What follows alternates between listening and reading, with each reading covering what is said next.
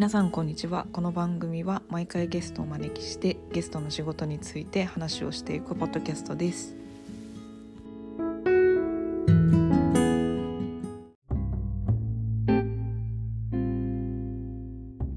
今日はえっとコーヒーのサブスクリプションのオーナーえっとニューワールドコーヒーのオーナーであるあやこさんがゲストでよろしくお願いします。えよろしくお願いします。え、もう始まってたんですか？もしかして。あもうもうああの録音して そう始まってたっていうかもうもうこれを後で編集したりして、まあ、最終的にアップするっていう感じなんですけどはい。もうあの もう始まってはいます。よろしくお願いします。お願いしますありがとうございます。そうこの前ちょうどあのインスタライブをお誘いいただいてコラボしてはい。そう楽しかでったですそう楽しかったですねなんかやっぱ1時間じゃちょっと足りないというかそうですよ。で、まあ、今回は逆にあのあやこさんにこっちのポッドキャストに参加してもらってって感じではい。嬉しいです。ありがとうございます。ありがとうございますどこからどうしようどこから聞こうかな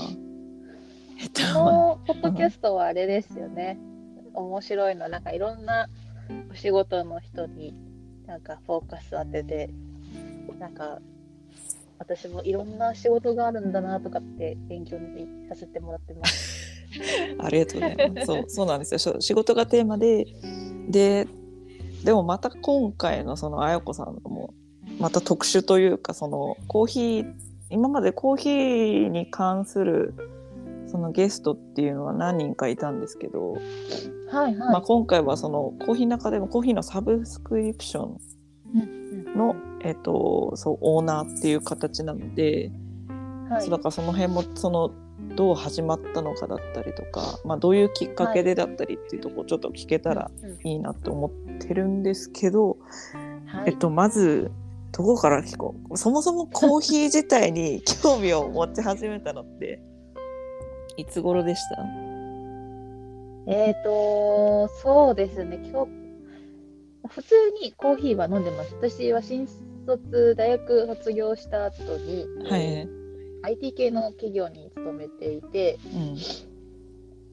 そこで5年ぐらい勤めた後に、うん。えっと、会社を辞めてオーストラリアにワーホリに行くんですけど、うんまあ普通にコーヒーを飲めたっていう感じで、うんあのブラックコーヒーをいっぱい飲みながら頑張って夜まで仕事するみたいな感じのライフスタイルを送っていて、うんうん。で、えー、とオーストラリア、まあ、そのワーホリに行くまでのこうプロセスみたいなのも結構いろんなことがあるんですけど、うんまあ、一旦オーストラリアに行った後に、えっ、と、まあ、ワーホリって大体つける仕事が決まってるんですね。うんまあ、英語は喋れたとしても、特にその前職の IT 系のスキルっていうのが活かせるっていうわけでもないし、うん。まあ、つける仕事って大体ホスピタリティの接客業、サービス業みたいなところに限られてくるんで、うんまあ、その中でも私はなんなんとなくおしゃれなカフェとかで働いてみたいなみたいな思いがあって、で、えっとオーストラリアに、えー、と合計で2年いたんですけど、うんえっと、最初の1年目っていうのは結構いろんな都市を転々としていて、うんうんえー、とクイーンズランドとか、えー、とオーストラリアの真ん中の方の、えーとえーなんだっけな砂漠地帯か。エアーズロックとかがある いわゆる赤土の砂漠みたいなところにいたこともあったりとか。はい。でコーヒーを、えー、とエスプレッソマシンを通してコーヒーを入れるっていうのの初体験はその赤土の砂漠地帯で赤土の砂漠そう赤土の砂漠地帯。本当にラクダとかがいるような リアルな感じのリアルにそんな感じのところの、まあ、なんかキャンプ場があって、はい、えー、とそこでずっとお仕事をしたことがあって、うん。でそこにエスプレッソマシンがあって、まあ、そこで初めて。えー すごいですね。今ちょっとなんか想像したら砂漠地帯にエスプレッソマシンだけがあるのが想像できちゃって。やばいやばい。そうそうすそう。ごいな。あの、すごい、すごい刺激的なうん期間でしたね、その赤土の砂漠地帯で働いたのは。しかもそこが初めてのそのコーヒーキャリアのスタートって考えたらやばいですね。すごい衝撃的ですよね結構。だからなんかオーストラリアは、まあ、どこの地方都市に行っても、まあ、大概こうエスプレッソマシンを置いたカフェねどこにでもあって、うんまあ、そこで一通りこうなんていうかフラットホワイトとかっていう名前の飲み物を知ったりとかうんラテとかカプチーノ、まあ、なんかみたいなのをやらせてもらって、あと見よう見まるでこうラテアートとか、うんうんえー、と動画とか見,、ま、見ながらこうやってみたりみたいなのをやった後にでそれでコーヒーをちょっと、まあ、触れるようになったから、うんうん。えー、とそれが大体1年目の大丸1年が終わるタイミングでじゃあ次の2年目どこに行こうかなあと1年ビザがあるしなっていう段階のところではいなんかもう少しこうおしゃれな都市に行ってみたいなと思ってうんうんうん。で選んだのがメルボルンっていうところ。ああな東京ほどはい。シドニーみたいな東京な感じでもないしちょっと、まあ名古屋とか福岡とか、うんなんかああいうちょっとこじんまりしたおしゃれな街だなっていうイメージがあってうんうん。でメルボルンとりあえずメルボルンに行こうっていうところだけ決めてメルボルンに行きました。でその時メルボルンがコーヒーで有名っていうの全く知らなくて。そうなんですね逆に逆にすごくない？全く知らなくて、はい。メルボルン、まあ普通におしゃれな街だしよくその時言われてたのがヨーロッパの街並みが残ってうんいて、とてもこう街として美しかったりとか、うんあとすごくこうエコだったりとか、うんなんかとてもなんかこう女子の心をくすぐるようなあの街っていうイメージがあったので、メルボルンに来てみてうんうん。でそこで、まあ、また仕事をはじあの見つけなきゃいけないっていうところで、はい。コーヒーもできるようになってるし、うん。えっとじゃあカフェで働くっていうのがいいのかなというふうに思い始めて、うんだからもうメルボルンに着いてからそこからジョブのリサーチとかを始めたりとかしたって感じですね。でその辺からはい。なんか私なんだろうな新しい土地に行った時にはい。やることが、まあ、結構その土地にリアルな情報とかを持ってるのってやっぱインスタの中で、うんうん。そこのく土地に暮らしてる人が発信してることとかうんうんっていうのが一番こうリアルな情報だなって思っていて、うんなんかひたすら最初の12週間ぐらいはなんかベッドの上でずっとインスタを見るみたいな感じ。まあいろいろありましてメルボルンに来て、うんうん。えっとそ初日メルボルンに来て初日、えっとはい。バッパーにチェックインした後に、はい。えっと夜を夜歩いていたら、うん。なんかポツンと角にあるカフはいェっぽいところが電気がついていて、うん。なんだあれってなってはい。ちょっと通りかかってみたら、なんか中で、なんか絶対日本人だろうっていう感じのはい。人が5、6人集まって、なんはいかコーヒーが入ったうんカップがいっぱい机の上に置いてあって、うんなんかそれを味見しながらなんかディスカッションしてるっていうのが見えたんですよ。うんうんうん。それが何をしているかも私は知らなくて、その時に。はい。なんだけれども、あ、なんか日本人っぽい人めっちゃいるんだけどって思って、うんよし、明日ここに来て、昨日何が行われていたかを聞いてみようって、その時に思うん思って、でそれでその後、バッパーに帰って、うそのん次の日とかに、まだ全然お仕事も決まってないし、暇だったので、うんとりあえずそこに行ってみて、で、行ったら、やっぱ店員さん日本人っぽい人がいて、はい。そこ、その人に、昨日ここで、なんか日本人っぽい人いっぱい集まってたんですけど、あ何やってたんですか？って聞いて、いきなり、はい。い、きなり聞いて、もちろんコーヒーは頼んだんですけど、で、聞いてみたら、その人っていうのが、あの、長年メルボルンで、まあ、インスタをやっている男性だったんですけど、うんうん。あ昨日はね、ここでカッピングっていうのやってたんだよって言って、最初カッピングって何かも全然知らなくって、はい。まあ、なんかコーヒーのテイスティングとか、そのコーヒーについての勉強会やってたんだよっていうふうに教えてくれて、はい。とりあえず私は知らない土地に行ったら、まずその知り合いを作ったりとか、うん。その町で何が行われているのかっていうのをリサーチするっていうのを決めていたので、うんとりあえず、2つ返事で、私もそれ次参加させてくださいって。言って、あの、すぐもう働かせてくださいみたいな感じすごい、前のめり気味で、はい。私もちょっとコーヒーの勉強したいので、はいそれちょっと次いつか教えてもらえませんかっていうので、うん。まあその、来週とか再来週あるから来てみなよっていうふうにうん。言われて、えっ、と、そのお兄さんがとても優しくって、うん。他にもこう、そういう勉強会とかってあるんですかって聞いたら、うん。まあ、結構ここのカフェは毎週土曜日の朝やってるよとか、毎週日曜日のこの時間にやってるんだよっていうのを教えてもらって、うん。えーそんなのあるんですかって言って、うん。で、そっからまだ暇だったので、うん。もうありとあらゆるそのコーヒーのイベントみたいなところで顔を出すようにして、はい。全然コーヒーのことも知らないし、お友達とか知り合いも誰もいないっていう中で、よくあの時は、ね、結構ガツガツ勇気を持って行ったなって思うぐらいなんですけど、そうですね確とかに。りあえず、そううコーヒーの何個かその週末にやってるパブリックカッピングみたいなところに顔を出してう、ん。で、まあ行ってみると、やっぱ現地のバリスタさんとか、普通に現地のこの近所のお住まいの方とかっていうのも週末だから来ていて、はい。で私が行ったのが、えっと、その時、えっと、えっとね、クラウドマリーっていうコーヒーショップがあるんですはいけど、はい。そこが、えっと、クラウドマリーっていうコーヒーの本店と、その、うん。なんか向かいぐらいのあの路地のところに、はい。えっ、と、焙煎所兼コーヒーバーみたいなところがあって、うんうんあ、ちょっと名前をど忘れしちゃったんですけど、そこがかなりこう、いろんなユニークなコーヒーを扱っているところで、うんえっとね、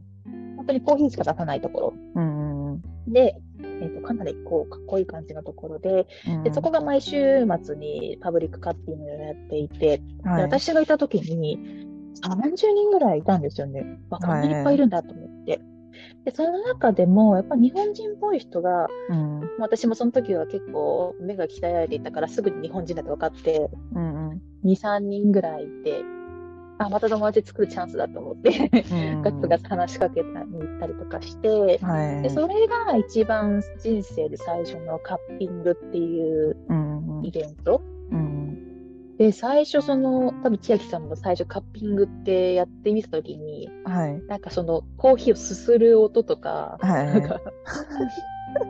え、この人たち何してんのみたいな。最初全然わかんなかったですね衝撃が走ったっていうか、っていうのと同時に、ちょっとはい。テーブルの上には十数種類の違うコーヒーが並べられていて、うんこれスペシャルティーコーヒーの味わいの違いをこう飲んで体験してみるっていう初めての体験だったので、うんその時の私の印象っていうのは、すごく浅いのコーヒーだったから、うわ、めっちゃ酸っぱいとか、ああなるほどはいはいえー、こんな酸っぱいのみが飲んでるの？みたいな。そっちの方が割と印象に残ってたんですけど、うん。まあなんていうか、そう、それ、そういうコーヒーの新しい体験もそうだし、うん。なんかこの街はこんな風にコーヒーでコミュニティができていて、うん。こう街全体がこうか、なんかか活気あふれてる感じなんだ、うん。みたいな。改めてなんかこう、街の一つのカフェとか場所が、こう、コミュニティを作っている場所になってるんだ、みたいな、そういう見方ができて、うんとても面白いなって思ったのが最初の印象で、うんで、そこからまたそのタッピングにいた人に声をかけて、うんその、そこで知り合った子は今でもつながりがあるんですけど、うん。えっ、と、そこでお友達を作って、またそのお友達から今度新しい情報を仕入れて、で、またその別のカッピングに行ってみたりとかっていうので、結構2、3個、えっ、と、毎週やっているカッピングには定期的に顔を出すようにして、うんで、そこですごくいいなって思ったのが、やっぱり現地のこの英語で、えっとうんカッピングの説明とか、コーヒーの説明を受けることで、私が最初にコーヒーを学んだ言語が英語だったんですよ。うん。だから、最初のココーヒーの味わいの説明とか、はい。コーヒーの器具とかも全部英語で最初インプットして、うんうんうん。なんかそれって結構良かったかもって最初に思って。確かにそうですね。日本語だとなんだろう。どうしても日本語での、まあ、一時情報みたいなのが日本語で、で、その後に英語っていう順番になると思うんで、やっぱ、やっぱ若干ちょっと変わると思うんですよね。なんかイメージだったりとか。そうそうそう。確かに。なんか変に日本語でいろんなことを知った上で行くよりは、もうコはいーヒーのこと全部英語で最初に勉強したし、うん。なるべく向こうですぐにしょあの仕事もしたかったので、うん。うんなるべくこう言い回しとか、味わいの表現とか、使う用語っていうのを全部最初にインプットを英語にしとこうと思って、うん。うんなるべく日本語の情報をあんま見ないようにしたりとか気をつけてたことかもしれない。まあ、それが多分構想して、いろんなことを英語で表現、そのコーヒーの味わいとか、あのよくカッピングって、みんなでこうパブリックに集まるから、あのカッピングの MC みたいな人がいるんですけど、はいはい。ファシリテーターみたいな人がいるんですけど、結構なんだろうな、これどう思ったとか、この中誰が一番美味しかったみたいなのを、こんかコメントしてよみたいな感じで振ってくるんですよね。確かにありますね。ありますね。ああいう。ところで結構私ははい勇気を持って、なんか自分で発言をしようと思ったりとか、っていう時にも、やっぱりコーヒーの味わいの表現とかって、絶対英語で習わないじゃないですか。うんうんあうんの教科書とかに書いてないし。そうですね。確かに確かに。そうそうそう。なんか、うーん例えばサワーとかっていう表現、はいはい。サワーネスとかっていう、酸っぱいとか酸味みたいなはいはい。表現があって、あ、そうだ、あのー酸味とか、よくそう、スペシャルティーコーヒーは酸味、甘み、苦味とかってうんうん言うと思うんですけど、はい。酸味っていう言葉って、えっ、と、サワーネスとエシリティっていうあそうですね。言はい。葉があるんですけど、サワーネスってあんま使わないから、あえっと、エシリティとかっていう表現を使って、こう、あ。酸っぱいんだけど、こう、梅干しとかっていう酸っぱさとかじゃなくて、ちゃんとフルーティーな酸味、うん。はエシリティっていう言葉を使って表すとか、なんか多分、日本語をそのまんま辞書で変換をして学べる言葉ではなくて、ちゃんと現英語で使われているコーヒーを表現する表現方法みたいなのを学べたっていうのは、かなりパブリックカッピングとか、うん、あとは本当結構 YouTube の動画とかでもいろんなインプットをしたりとか、うん。っていうことが大きかったなっていうのは思いました。思い出してきました？思い出してきました。最初すっごいガツガツいったなっていうのを今思い出しまその後はどう過ごしてたんですか？その、まあ、パブリックカッピング、そのメルボルンにいながら、まあ、その、コミュニティを作り、まあ、その、パブリックカッピングに、まあ、参加しつつっていうところで。そうですね。まあ、それで最初の1、2週間ぐらい過ぎて、うんえっ、と、よし、じゃあ仕事を探さないといけないってなって、うん。結構、なんだろうな。私、その時めちゃくちゃ効率重視ではい。生きてたので、はい。無駄なことしたくないって思って、どうやったら最短で仕事を得られるかみたいなはいところをはい。ひたすらね、考えながら過ごしたんですよ。うなんかね、よく、その、どうやったら仕事見つけられますかとかっていう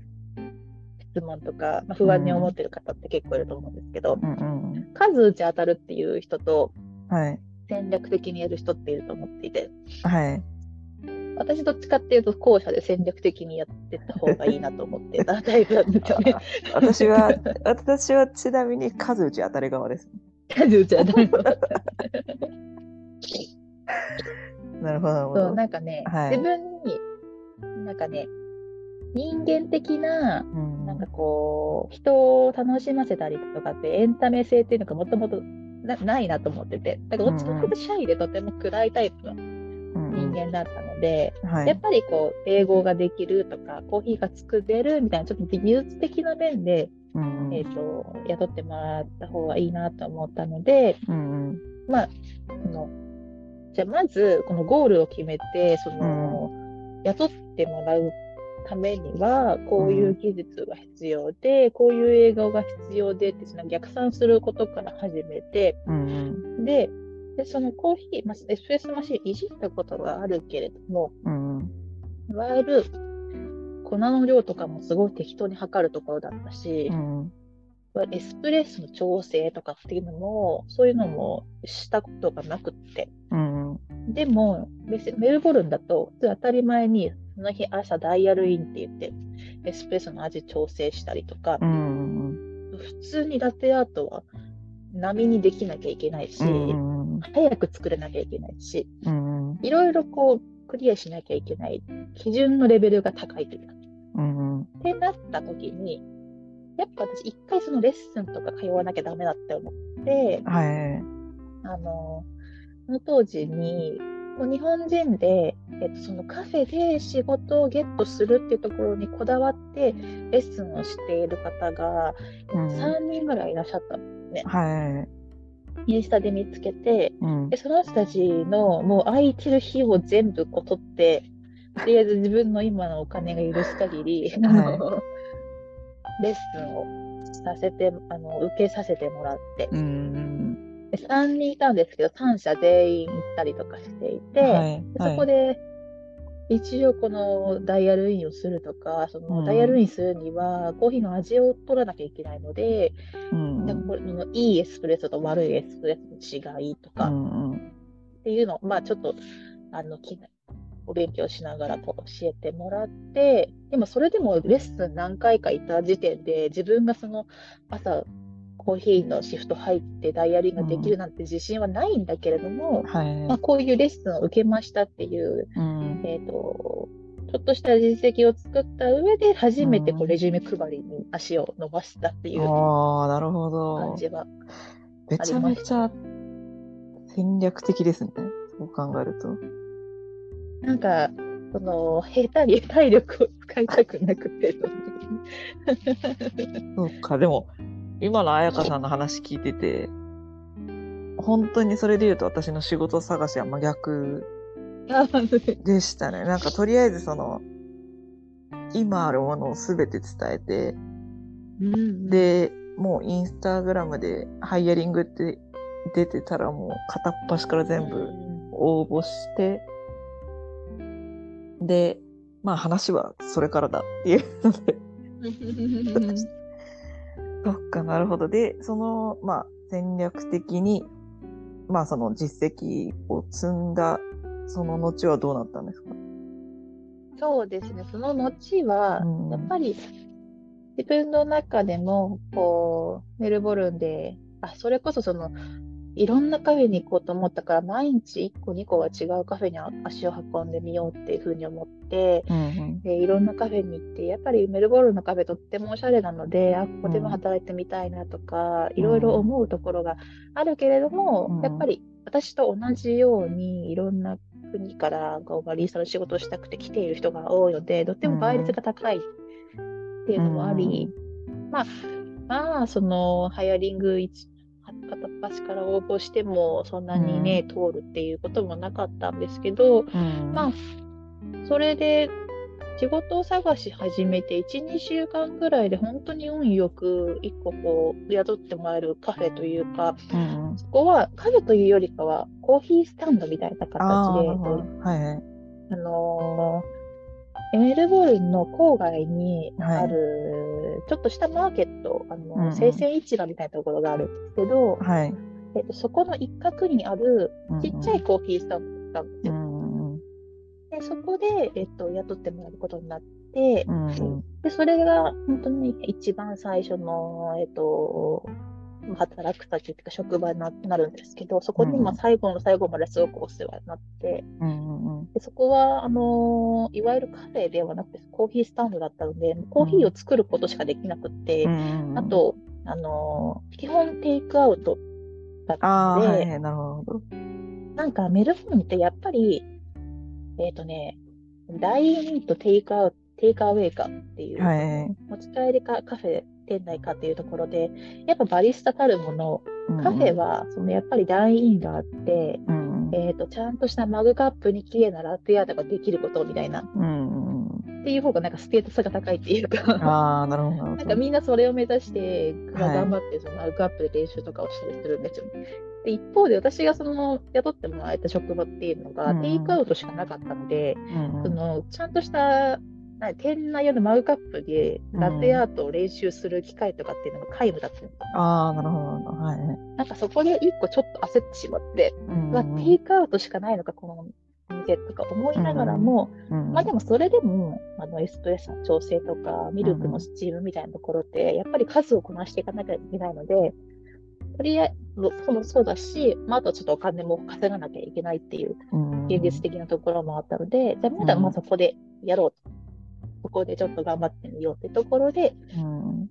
仕事を始めました。そこはね、うん。とっても楽しくって、はい。あのなんかね、外観もすごく可愛い、なんかリトルポニーっていううん。名前の、すごい可愛いキュートな感じの。名前が可愛いですなのね。で、エスプレッソマシンがね、パステルピンクだったの。ええ すごい。めっちゃ可愛くて。あ 可愛いすご感じの。ね、はい。可愛い感じのお店で、で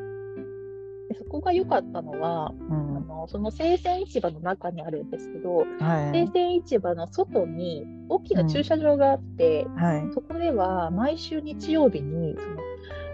セカンドハンドマーケットみたいな。ああ、はいはい。飲フみの市みたいな。飲みの市を毎週日曜日にやってるんですけど、はいそ。れがとっても人気で、うんうんあのなのでそこがかなりたくさん人が来るので、毎週日曜日鬼のように忙しいんですね。今ちょっと想像できました。しかもスタンドタイプのお店だから、相当な配数出たんじゃないですか、でも。そうなんですよ。だから、そこでは早くコーヒーを作るっていう、うんうんえー練習をたくさんさせてもらえたんですよね。それはすごく良かったなって思って。うんうんでそこで早く作る練習をたくさんさせてもらったし、一応こうスペシャルティーコーヒーを扱うお店で、まあ、うん朝のエスプレッソの調整から、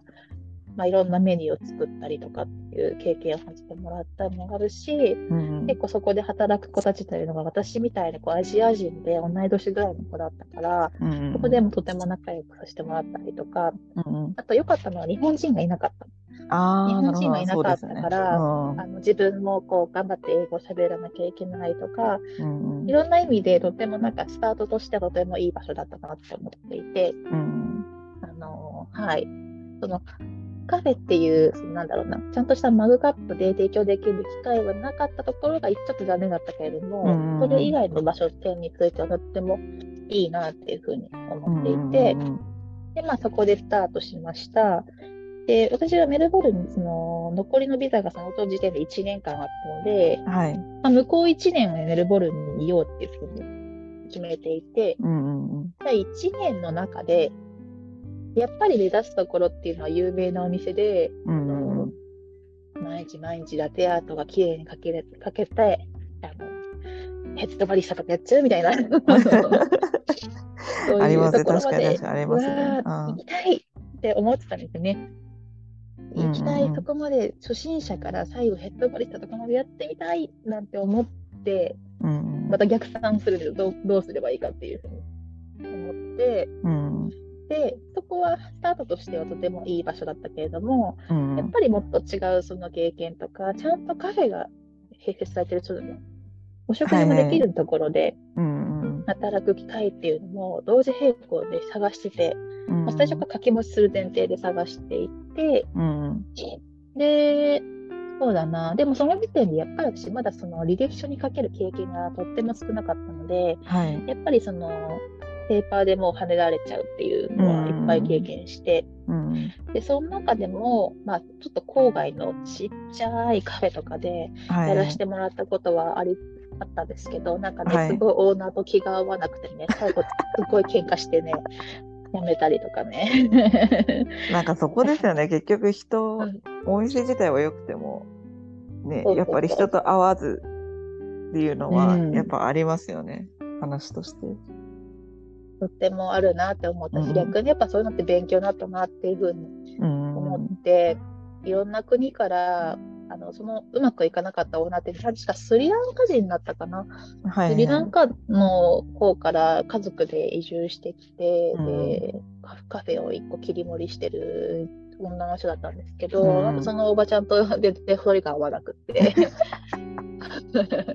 最後やめたりとかして、はい。なんかそういう一個一個の経験がうんうん。そのコーヒーだけをやってるというよりかはいろいろなんだろうな、日本人がどう思われてるんだろうとかうんなんかあらゆる面でいろんなことを考えさせられた。うんうんうんあの日々だったなっていうふうに思っていてすはいごく経験値が高まりました、あー その当時は。なるほど。うんうんうんうんそうでそうはい。すごい長くなっちゃったね。なんかこのあ、話全然全然全然大丈夫です。でもなんかそのまあメルボルンの話今ちょっとお伺いしたので、そこから、まあそのその後にそねその日本に帰って、まあそのどういうきっかけでそのニューワールドコーヒーを立ち上げるようになったのかなっていうちょっとお話も聞きたくて、その辺はどうですかね？じゃあその辺につなげるショートカットしてきますね、ここから。全然大丈夫です。ちょっとあの時間は気にせず話してください。メルボルンでたくさん、本当に濃い1年にしたかったので、結構いろんなところに足を運んだり、いろんな人に、いろんな人と地味焼きを作るっていうのをたくさんやるようにしてました。うんでその中の一つとして、えっとね、うーん、ちょっと焙煎とか、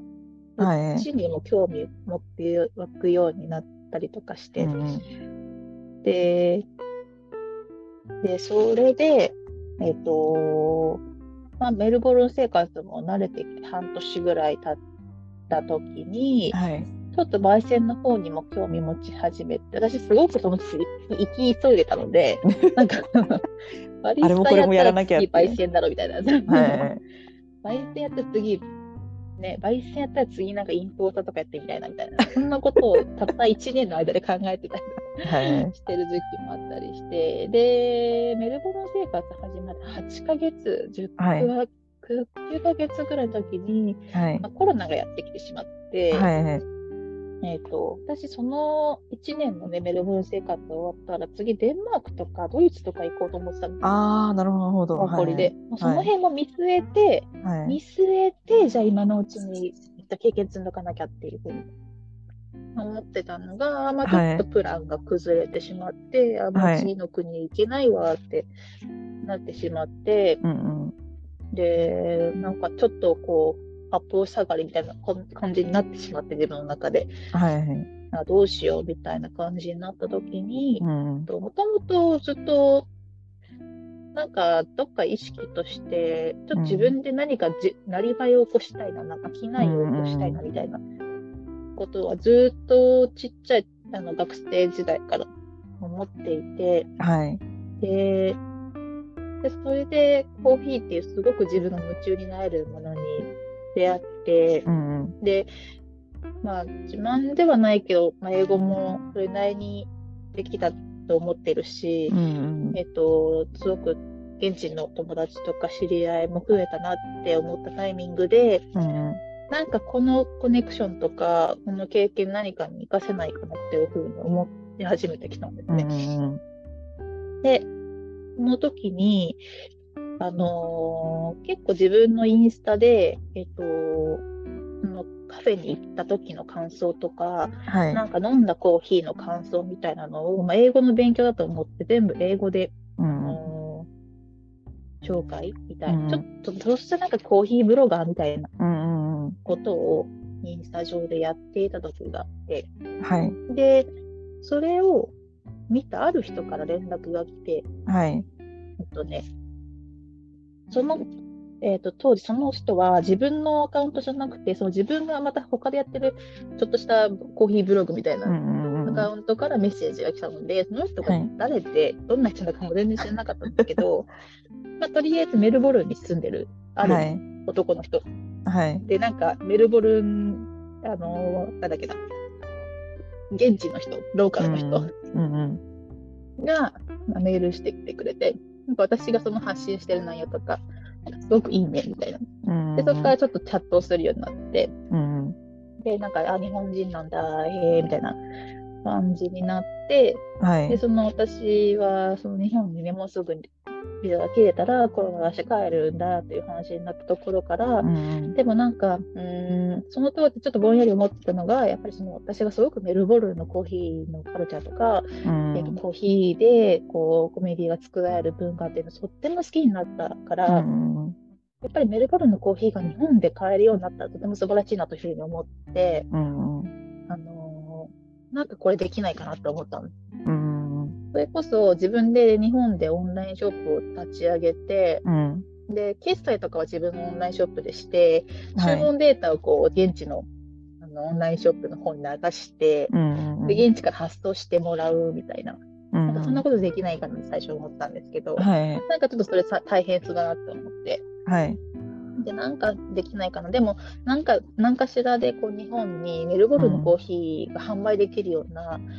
なんかプラットフォーム作りたいなっていうふうに、ふと思ってた時だったことが始まったので、はい。えっ、と、そのメッセージをくれた彼が、うん。えっ、と、実は、そのメルボルンのパトリシアっていう、はい。とっても有名なコーヒースタンドがあるんですけど、うんうんそこで働く人だったんですよ。ああなるほど。はい。えーってなって、私が大好きなあのパトリシアで働いてる人からメッセージが来たみたいな、はい。最初はそれがちょっとワクワク感みたいにな。けど、で、聞くところによると彼はそのパトリシアで提供しているコーヒーの焙煎もやってるっていうふうに言っていて、そうそう。あ、焙煎もやってるんだってなって、で、彼は実はその、パトリシアでバイリスタをやりながら、はいえっと、彼が自分で立ち上げたサービスっていうのがあって、それが何かっていうと、彼は、なんだろうな、その当時メルボルンのコーヒーショップってみんなこうオンラインショップとかやってるんですけど、はい。それぞれのコーヒーショップがそれぞれのオンラインショップをやっているから、例えば、メルボルンの中でも、A のコーヒーショップ、B のコーヒーショップ、C のコーヒーショップ、全部欲しいんだけどっていう時に、それぞれすごい弱かったりとか、ああなるほど。そうですね。確かに。っていうことが発生してたんですよ。うん。で、メルボルンっていう街がそもそもコーヒーでこうブランディングされているし、いろんなコーヒーショップ魅力的なものがあるから、結構メルボルンに住む現地の人でさえも、いろんなコーヒーショップから買うってちょっと手間で、うん多分一つのあの楽天みたいな、はい。なんか、ゾゾダウンみたいなこうプラットフォームがあると、うん結構楽しんでくれるみたいなところがあったっぽくて、うん。そういうのを彼はやりたいんだって言ってたんですね。うんうん。で、彼がすごくアドバンテージがあったっていうのが、うんいろんなコーヒーロースターの人と知り合いだったってところなんですよ、彼は。ああなるほどで、私がやりたいと思ったのは、そのメルボルンのコーヒーを日本に持ってきたい。うんでも私にはまだそのメルボルンのコーヒーロースターの人たちとそんなに知り合いもいないし、人脈があるわけでもないっていうところに、うん彼がとってもこうへ、なんかその、助けてくれて、なんかうん私こういうことやりたいな。で、彼は、彼自身のミッションとして、そのメルボルンのコーヒーカルチャーとかをうんうん。あの海外に広めたい。もちろん日本も含めて海外に広めたいっていう自分なりのミッションがあったから、なんかそこが、まあ、マッチングというか、してうん結構そこから話がどんどん進んで、うんじゃあ、僕のその知り合いのこと、こことこことことこ紹介してあげるよみたいな、うんつないであげるよみたいな感じになって、えー、マジかみたいな感じになって、えっ、と、私が言いたかった、そのメルボルンのコーヒーロースターで、かつ日本にその卸で、この、あの、日本に米、コーヒーを発送してくれる、発送してくれそうっていう候補が続々と上がってきて、うん。おお、すごいってなって、うんうん。で、これはいいぞってなって、で、最初はその、あのーなんていうか、前も話したかもしれないけど、海外のコーヒーってさ、結構パッケージが可愛かったりとか、そうですね確かに。ブランディングがちゃんとしてるみたいなうんうんのあったじ。だからね、最初は、あのー現地で売られてるコーヒーのそのパッケージ、そのまま、うんうん。そのままのパッケージも価値があるから、そのまんま日本に卸して、はい。日本で売ろうと思ったんですよ。うんまあ、ただのこう卸さ卸売サイトみたいな、その仲介役みたいなことをやろうとしてたんですけど、うんうん。その時にふと思ったのが、メルボルンって大抵 200g とか 250g で売られてるんです、豆が。はいどういってもそうなんですかね。そうですね大体250とかですねそう大体250スタートとかなんですよ。うんでもあれ日本そんな多くないぞって思って。100とかも全然ありますもんね。そうそうそう本当に。ってことは日本の消費者に合わないぞって思い始めると250で売ることが、をどうしようってなってでもこれなんか普通にこう 100g とかに例えばその 100g, 100g で作ってくださいってロースターに交渉するのもまたそれは大変だしなっていうそうですよね。思ってあじゃあどうどうやってやればいいんだろうって思った時に、うんえっ、と、それを、えっ、とね、それもちょうど私がそのインスタで、なんかこう、メルボルンのコーヒーを日本で販売したいななんて思ってるんだって、ストーリーとかでつぶやいたときに、うん当時その日本の、メルボルンのなんか日本人バリスタコミュニティみたいなのがあって、うんうんうんよく勉強会とか一緒にしてた仲間の人の一人が、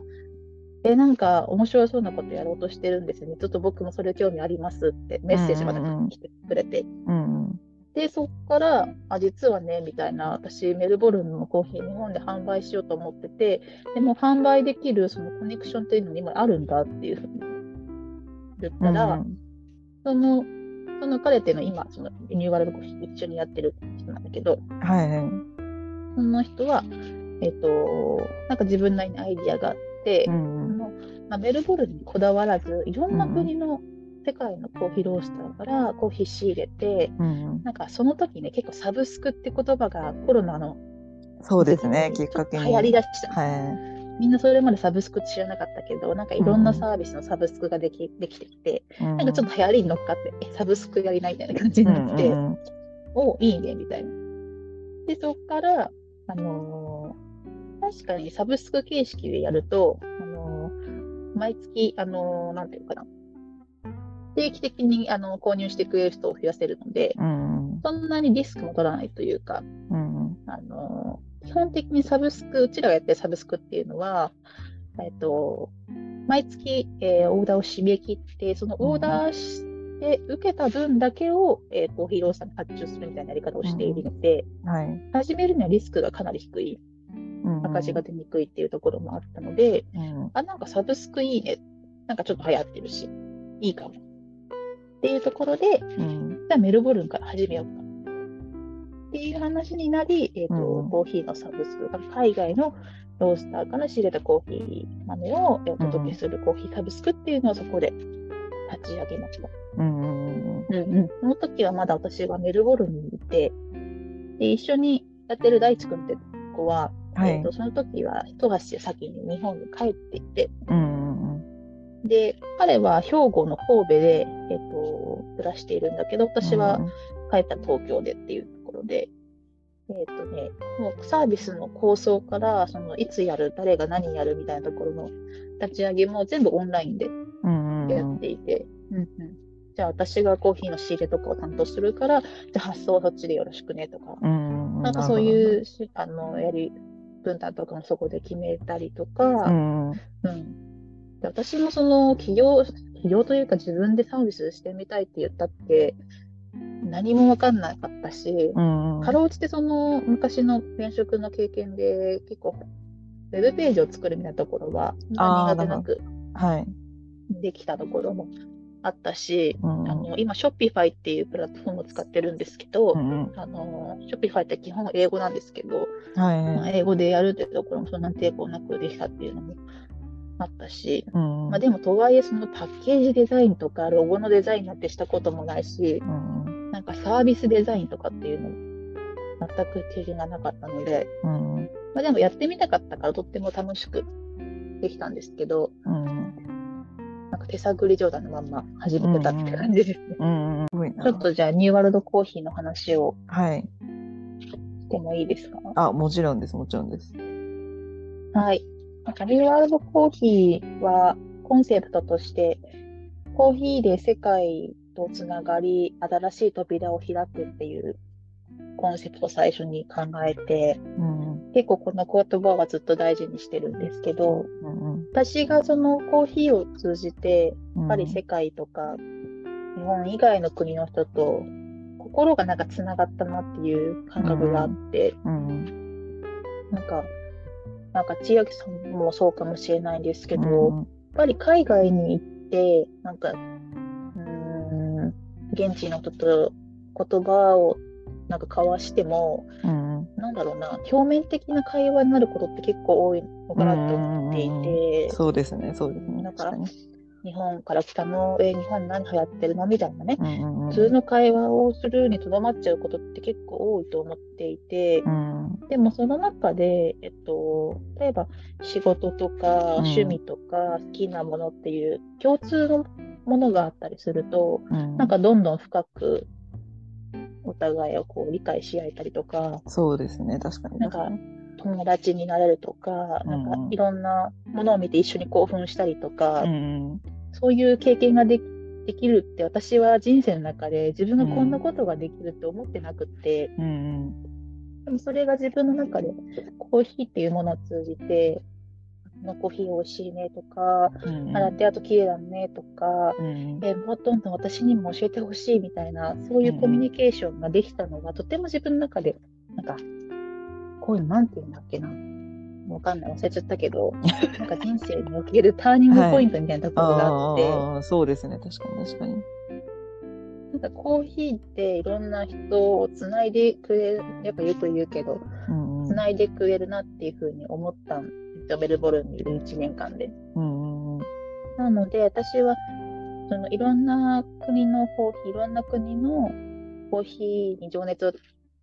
ぐ人が作り出したコーヒーっていうのを、うん遠く離れた日本で飲む。で飲むだけじゃなくて、飲む行為から、その街ってどんな街なんだろうとか、その国のコーヒーってどういうふうに飲まれてるんだろうみたいな、うんなんかコーヒーを通じて自分のこう興味とか関心を広げていったりとか、うん。またともすればそこの国の街に行ってみたいって思ってまた行動をするとか、うんなんかそういうところにつながるといいなと思って、うん。で、このニューワールドコーヒーっていう、あの、ニューワールドコーヒーっていうサービスの名前のニューワールドっていうのは、うんまあ、コーヒーを通じて自分の新しい世界を見てみる、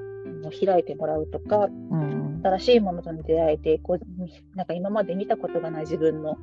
ある一面を見たりとか、うんなんかそういうことにつながるといいなと思って、うんあの、ニューワールドコーヒーっていう名前にし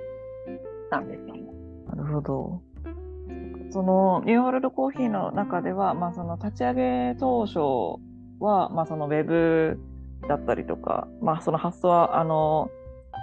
相方さんにやってもらったりとかっていうのがあったと思うんですけど今はどうですか？その仕事の分担というか。うん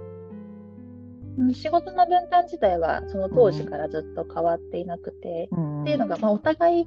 やりたいことが、あの、うまい具合に分かれてたというか、うまい私ことやはどっちかっていうたと、なんかね、あの、実はその相方の大地君っていうのは、はい。自分ですでにもうお店をやってて、は。あはいそうそうそう。で、大地君は実はその焙煎士でもあり、バリスタでもあり、私よりコーヒー何倍も知ってるなんですよね。うん。で私は方や、実は今は全然違う本業は、あの、他の、えっと会社のオンラインショップの担当やったりとか、マーケティングやったりとかっていう形で、うん。まあ今はあのバリスタをやっていなくて、うんうん。家でコーヒーをやる人だけなんですうんどっちかっていうと、そのサービスを設計したりとか、はい。まあ、いわゆるそのマーケティングとか、ビジネス運営をしていくところに興味があって、うん。まあ、それプラス、自分の興味があるコーヒーでそれをやるっていう、今のポジションにすごく満足をしていて、うんで、大地君の方は、えっ、と、もともと、彼は結構輸入とか、そういうのをやってみたいっていうところがあったので、うん結構このね、輸入をするっていうのって、割とちょっと、あの、難しいものがあってっていうのが、うん食品を輸入するときとかって、そうですよね書類を書確かなきゃいけないとか、うん税関システムのことを知らなきゃいけないとか、ちょっと最初は勉強しなきゃいけないことがあったりとかして、うん、うん、なんかそういうのはもう向こうにお任せを私は完全にしちゃったりとかしてたりとか、うん、あとは普通にあの自分のお店を持っているのでそこで、あのー、資材の発送とか、配送作業っていうのをやってもらえるので、そういうところで結構分担をして、あのー、お互いこの2年間ずっとやってるって感じですね。うん。うんうんうん。すごいうまい具合に。でもやっぱそのバランスが大事ですよね。その誰かと一緒にやるってなった時にその、まあ、同じ向かう方向は同じだったとしてもなんかやっぱりやりたいことがやりたい作業だったりっていうのが例えば同じことだったりするとそれでちょっと揉めたりとか。そうそうそうそう。全然ありえると思うので。そこはね、なんか最初の方から、最初の方、立ち上げの時に、はい、私はこれやりたい。うん。で、向こうはこれやりたいっていうのがわ結構はっきりとしていたのでうん、すごく良かったなと思って。うんでもちゃんと2人でやってるっていうところは出したかったので、はい。えっ、と、ちょっと今できてないんですけど、最初のうちって毎月インスタライブやってて、うん。2人で。うんでニューワールドコーヒーってこんな2人でやってるんだよっていうのとか、うん。あのーまあ、もうコロナが流行ってたので、イベントとか、日本でもカッピングイベントってできないから、うん。で、オンラインでカッピングイベントしようとかっていう感じで、いろいろ切り替えて、なんか2人で面白いことができたりとか、あとは、まあ、せ去年でいくと SCAJ に出れたりとか、まあ、そんな感じでオンラインとオフラインやりながら、うん。なるべくこう、最初はオンラインで始めてたからずっとオンラインだったんですけど、うんまあ、これからはちょっとイベントとか、そのリアルな場でも、なんか、買ってくれてる人と対話ができたらいいなっていう。うんそうですね。なんか徐々に、まあ、ドイツ、私が今いるドイツとかは、やっぱりちょっとずつパブリックのイベントも増えてきたんじゃないかっていうところはあるので、日本もまあ、ね、去年の SCAG はかなり混雑してたっていうのはうん。聞いたので、よかったです。また今年もでもオフラインイベントとかは特に盛り上がるんじゃないですかね、もっと。うん。やっぱり日本のコーヒー業界もかなりスタートアップとかが増えてきたり、それこそコーヒーのサブスクでいうとポストコーヒーとか、はい。めちゃくちゃ、多分ね、始めた時期ちょっと同じぐらいで、ポストコーヒーがちょっっと詐欺ぐらいだったんですよ。はい。なるほど、なんで私はあの、うんライバルというか、すごく勉強させてもらってました。うんあの商品パッケージとか、はいウェブサイトの作り方とか、うんサービスの作り方とか、うんマーケティングとかも、結構先、先を行ってるサービスが何個かあったので、うんすごくそれを参考にさせてもらいながらうんやりましたね。うんうんうんだから面白いなと思って、日本も。うんうん、確かにこの海外でやるのと日本でやるのとじゃまた全然違うでしょうしね、そのお客さん、そのターゲットの層だったり、まあその特に日本、まあ海外もそうではありますけど、日本は特にお店でハンドドリップのお店も多いし、家で入れる人も多いですしね、かなり。うんうんうん。なんかそういう本当。にその文化があるっていうところは、うんうん、ちゃんとこう、豆を買う人も一定数いるし、そうですね、確かに。うんうんうん。っていうのはよかった、いいところなのかなっていうのうにん思います。うん、でさっきそもあれ海外のうんうん話が出たけど、はい。その、私、今思い返すと、うん。オーストラリアにいる時からも、かなりその現地のそのスタートアップとかのサービスかなり見ていたなって思っていて、サブスクっていうのは、うん。サブスクサービスとかコーヒーのサブスクって、2020年ぐらいの日本ってほぼほぼなかったんですけど、そうです、ね。メルボルンは結構ポツポツあって、すでに。うんでそれもいろんなサブスクがあるんですけど、うんあのーそれぞれにコンセプトがちゃんとあるサブスクサービスをやっていて。例えば、本当にヨーロッパも結構サブスクやってる大きい企業さんあるんですけど、んうんなんかそういうところもベンチマークでめっちゃ見ながらとかやっうてましたね。うんん、今考えたら本当そのオーストラリアにいる時から、まあ、その情報、まあ、インスピレーションを得てた、得ての今っていうのもあるのかもしれないですね、本それはめちゃくちゃあります。当に。うんうんうんうんめっちゃくちゃあります。で、うん、なんかね、買いまくってました。いろんなサービスを。でもまあ買ってみて、やっぱり購買者になってみて、うんうん分かることがたくさんありますよね。なんかその、まあ、いい分、いい面も悪い面もですけど。めちゃくちゃ。ゃありますね。うんなんか下手にサービスの教科書とか、そういうはい。教科書的なことを、あの学ぶんじゃなくて、自分で買うのが一番かなっていうのを確か自分で買って何に感動するとか、何がいいなって思ったりとか、うんうん。コーヒーが届くだけじゃつまんないから、ちょっとそのコーヒーを作ってるその話が書いてある冊子とか、うん。カードとかを入れてみるとか、うんうん結局そのオンラインで物を買うって接客ができないから、あの、何かしらやっぱりプロダクトとかコンテンツっていうのを発信し続けなきゃいけないっていうところも学んだりとか、うん。うんあとはやっぱデザインとか、ウェブの使いやすさとうか、んうんうん、なんか本当に細かいところなんだけれども、うん自分が消費者としていろいろ試したからこそ、あ、これいいなとか、例えば、うん、そうだな、うん感動したサービスで言うと、なんかインドネシアの人がやってるサブスクサービスを一回買ったことがあって、なんかね、コーヒーが入ってる、はい。そのパッケージ、その段ボールがすっごい可愛いデザインで来て、あ、これいいなとか、なんかそういうことの積み重ねで、あの、ちゃんとパッケージも、それこそ私たちのパッケージって、はい。えっと、でその、世界からコーヒーを運んでくるので、なんとなく、その世界に旅立つ、私たちはそのコーヒーを手に取って、世界を旅立つみたいなイメージをサービスのコンセプトに載せたかったので、えっと、コーヒーのパッケージにはちょっとこう、あのー航空チケットみたいなそうですよね。うん。デザインのものをさせてもらって、結構それは好評をいただいていて、うん。あの私も自分ですごく気に入っているし、うん。うんやっぱりパッケージも含めてサービスのコンセプトっていうのを伝えていきたいなっていうのを思いますね。うん。確かに。でもこれから今後、まあ今何カ国かやられて、でも今後も楽しみですね。また、どの楽し次、みです。インスタグラム見ながら、あ、次、次どこかなって思いながらいつも見てます。やっぱりこんだけいろんな国の人とうん。こう、一緒にできたのは、実は積み重ねが大きくって、うん。最初にメルボルンから始めたのは、メルボルンは自分の足でコネクションを作ったんですけど、うん。えっ、と、その後、メルボルンの次、正直その時何もコネクションなくって、は次どこにしようって思ってた時に、うんえっ、と、それも、実はオランダのロースターからいきなりメールが来て、い。はい。そのメールの内容が、えっとオランダのマンハッタンコーヒーっていう結構大きいところから来たんですけど、はい、マンハッタンコーヒーのオーナーさんってもともとメルボルンでラテアートチャンピオンとかになった人でそうなんですね。はい。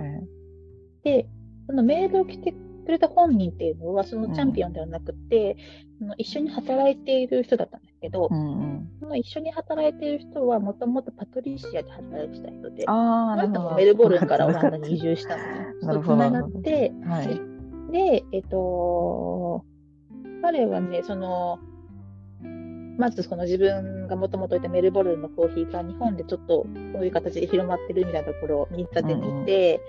えー面白いね、みたいな。実はうちはこのマンハッタンコーヒーっていうのをオランダでやってるんだけど、オランダのコーヒー興味ないみたいなところから始まって、え、あるある？みたいな。感じで、で、そこの、あの、ミルクでマンハッタンコーヒーの彼に、うん。えじゃあ私たちはその3つのロースターを一緒に扱ってるから、じゃあ他の2つのロースターも紹介してくれない？とかっていう話から、うん。えっ、と、紹介をしてもらったりとかして、うんうんまあ、それがメルボルンの次に行ったオランダ。でで、オランダの次が確かイギリスか。はい。ここも全部、基本的に私たち自分で、えっ、と、なんだろうな、えっ、と、いきなりアポとかを取るんじゃなくて、うん紹介で、あの、やらせてもらって、はい。その方が信頼もあるし、お互い紹介してくれた人同士がね、こういい関係を持ってたりするので、基うん。本紹介をしてもらう形で、あのどんどん縁をつないでいったんですけど、うん。ちょうど今回、あのドイツのある大きいフィヨルドっていううんロースターもある、があるんですけど、うん。多分あそことか私たちが販売している量って、まあ、とはいえまだまだ全然少ないんですよ。うんうんで、やっぱり少ないと、今って輸送費も上がってるから、一応どのロースターもミニマムのオーダーのはい。量ってありますね。確かに。ありますね大体、まあ、2キロ、3キロとかっていう人もいれば、もう今だと100、150ユーロからとか、うん結構まとまった量のコーヒーをオーダーしないと受付、そもそも受け付けてくれないっていうところもあるんですけど、はい。ここそのフィヨルドのロースターのオーナーさんと最初メールしたときに、うん。そのフィヨルドのロースターのオーナーさんが、私たちの話っていうのを、そのオランダの以前取り扱ったところの人から聞いてたらしくって、あそう。そう。そういう流れだったんですね。そういう流れがあって、はい。で、あのーそのオランダのね、フライドハッツっていうとても有名なロースターだったんですけど、あの実はね、君たちのこのコンタクトをもらった後に、そのフライドハッツの、あの何々さんっていう人とちょっと話をしたんだって言って、うんうんで、あの、君たちとてもいいワークをしてくれるから、うんで今回、その自分たちはミニマムのオーダーの量で決まってるんだけど、まあ、うん。それに行かなくても、あのオーダー受け付けるよみたいなうん形で言ってくれたりとかして。めちゃめちゃいいですね。うんああ、なんかこういうことだなって思って、うんこういろいろ積み重ねるって、うんあの私たちみたいに、その本当に最初し、なんていうか、起業したって言っても、本当ちっちゃい、ちっちゃいサービスを始めるだけなので、うん全然知名度もないしう、ん資金もないし、コネクションもないんだけれども、でもここまでやっぱり長く続けることができたのって、うん。ほんとちっちゃい積み重ねな、なんか、つながりというか、うんっていうのが大きいなっていうふうに思っているので、なんかその中の一人、一つのこう、あの、とてもお世話になった中の一人に千秋さんもいるし、うん本当にいろんな人も、あの、ご縁があって、こういうことがつながってるなっていうのとっても嬉しいなって思います。うんうんうん。確かに。私もまあその韓国の時にまあその紹介させてもらっただいてでかつその韓国、まあ、コーヒーきっかけに知り合ったその韓国のまあスペシャリティコーヒーすごい好きでいろいろ待ってしかも本も出してる方に、まあ聞いてみてあじゃあちょっと紹介するし、あの、聞いてみるし、紹介多分できると思うよっていうので、まあ、その一つのロースターも紹介していただいたので、二つか、ご紹介していただいたので、つながりにつながりに つながってっていう感じで、でも紹介するこっちとしてもすごい嬉しかったですね、あの時は。